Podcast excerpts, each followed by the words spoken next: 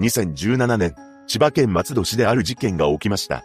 幼い少女が被害に遭うのですが、容疑をかけられたのは PTA 会長だったことから世間に衝撃が走ったのです。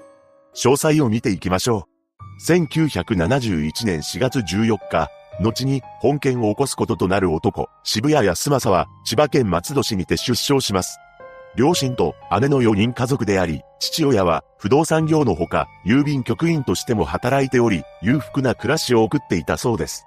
ただ、渋谷がまだ幼い頃に両親は離婚しており、そこから姉と共に母親に引き取られたと言います。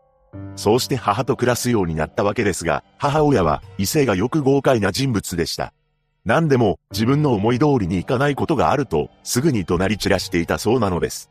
そのような環境で過ごす渋谷は、体は大きい反面、おとなしい子供へと成長していきます。しかし、中学へと進学した彼は、少しずつ切れやすい一面を出すようになっていくのです。どんな理由かは不明なのですが、ある日渋谷は、教師にビンタをされたことがありました。その教師に対して渋谷は、お返しです。と言い放った上で殴りかかる騒動を起こしていたのです。そこで渋谷の母親も登場し、ビンタをした教師に、次のように訴えました。息子の顎が外れて耳が聞こえない。親の顔が見てみたい。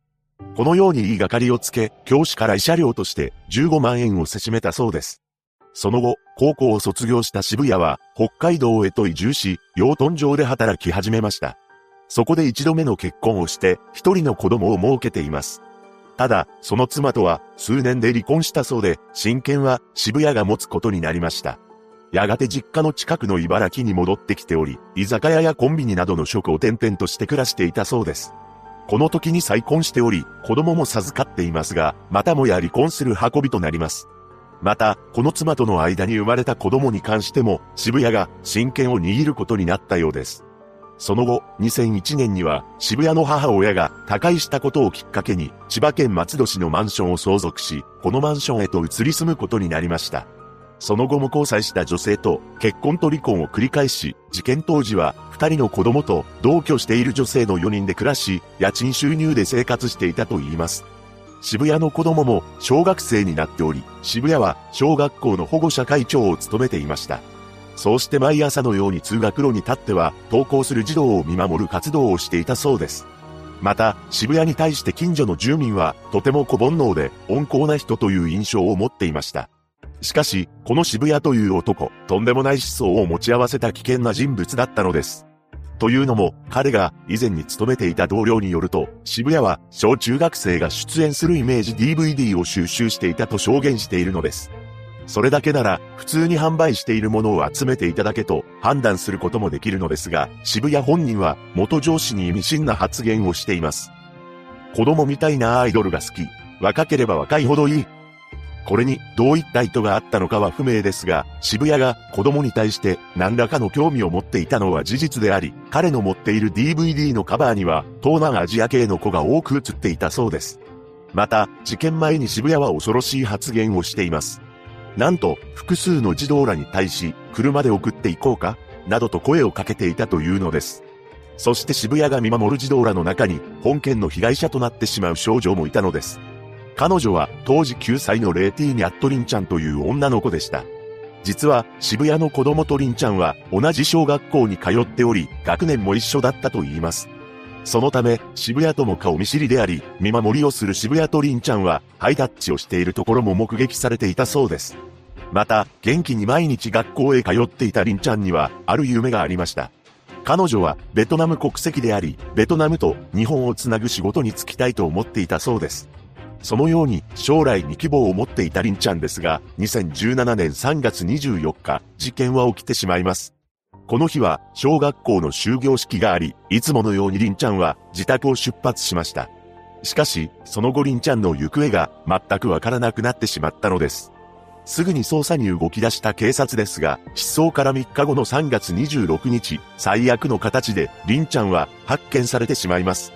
なんと、阿鼻子市の排水路脇の草むらで変わり果てた姿となって発見されたのです。またその後、リンちゃんが発見された場所から20キロほど離れた茨城県坂東市の利根川河川敷で、リンちゃんの赤いランドセルや衣服なども見つかりました。一体誰がこんなことをしたのか捜査に乗り出した県警ですが、その一方で保護者たちは大パニックとなり、パトロールなどを強化していきます。そこには渋谷の姿もあったようで、何食わぬ顔で他の保護者たちとも接していました。その後、りんちゃんのお別れ会が開かれたのですが、保護者会長である渋谷は、この会に出席していません。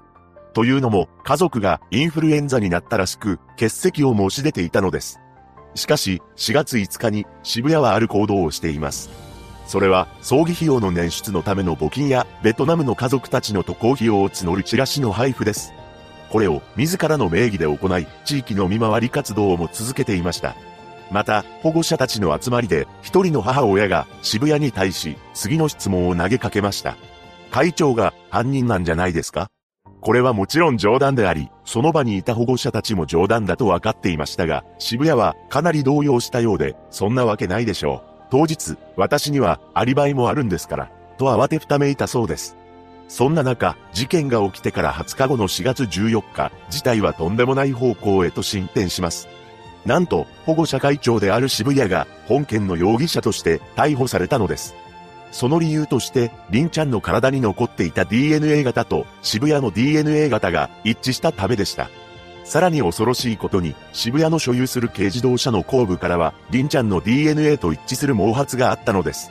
そして事件当日、渋谷は数々の怪しい行動をしていました。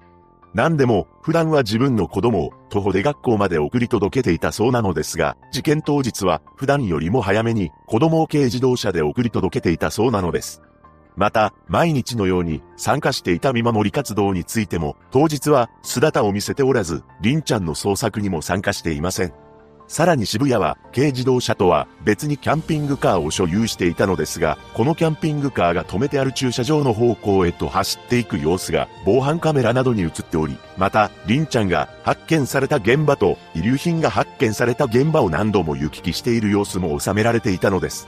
後の捜査で、このキャンピングカーの中にあったネクタイからも、リンちゃんと同一の DNA 型が検出されました。ただ、取り調べで渋谷は、一貫して目標を貫き、後半では、次のように無罪を主張しています。すべて違います。検察側の主張は架空、捏造で、一切関与していない。このように主張する渋谷は、さらにとんでもない発言をしています。りんちゃんの父親の代理人弁護士が渋谷に対し、あなたの娘が同じような目にあったら犯人を許せるかという質問をしたのですが、これに渋谷は、許すことはできませんけども、その前に私は登校時に子供について言っている。子供から目を離さないようにしている。それは親の義務だ。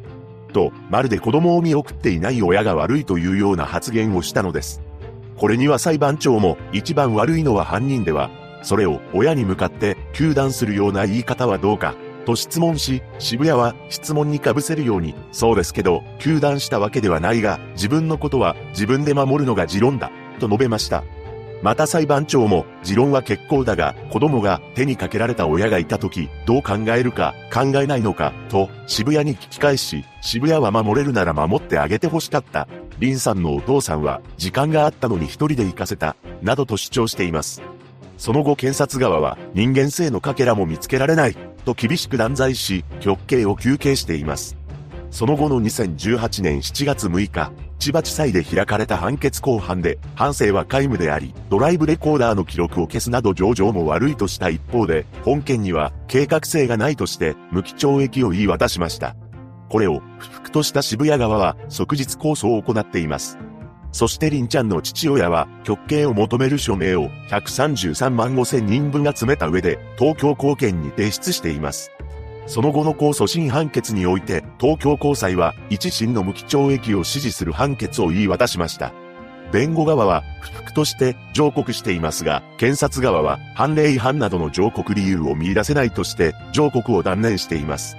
これにより渋谷が極刑になる可能性はなくなりました。そして弁護側の主張として、現場には渋谷の足跡は残っておらず、車内にリンちゃんの指紋もなく、また渋谷の車の中からリンちゃんの DNA が検出された件については、実は事件前にリンちゃんが軽乗用車に乗ったことがある。その時、膝をすりむいていて血がついた可能性がある。などと説明しています。リンちゃんの名前にある、ニャットは、ベトナム語で日本を意味しているそうで、日本への親しみを込めて付けられたそうです。またリンちゃんも日本とベトナムの架け橋になりたいと願っていました。そんなリンちゃんは生前ご両親に手紙を書いていたのです。お父さんお母さんへ、いつもありがとう。育ててくれて、これからもよろしくお願いします。小さい頃もありがとうございます。お父さんでは、いつもいつもお仕事で忙しいけど、頑張って、お母さんと赤ちゃんと私まで頑張って、お金を貯めてありがとう。お母さんはいつもいつもご飯を炊いて、いろんなおかずを作って、お料理を作ってありがとう。りんより。一人の少女の未来が奪われた本事件。現在、渋谷は上告中となっているため、今後の裁判の行方にも注目です。被害者のご冥福をお祈りします。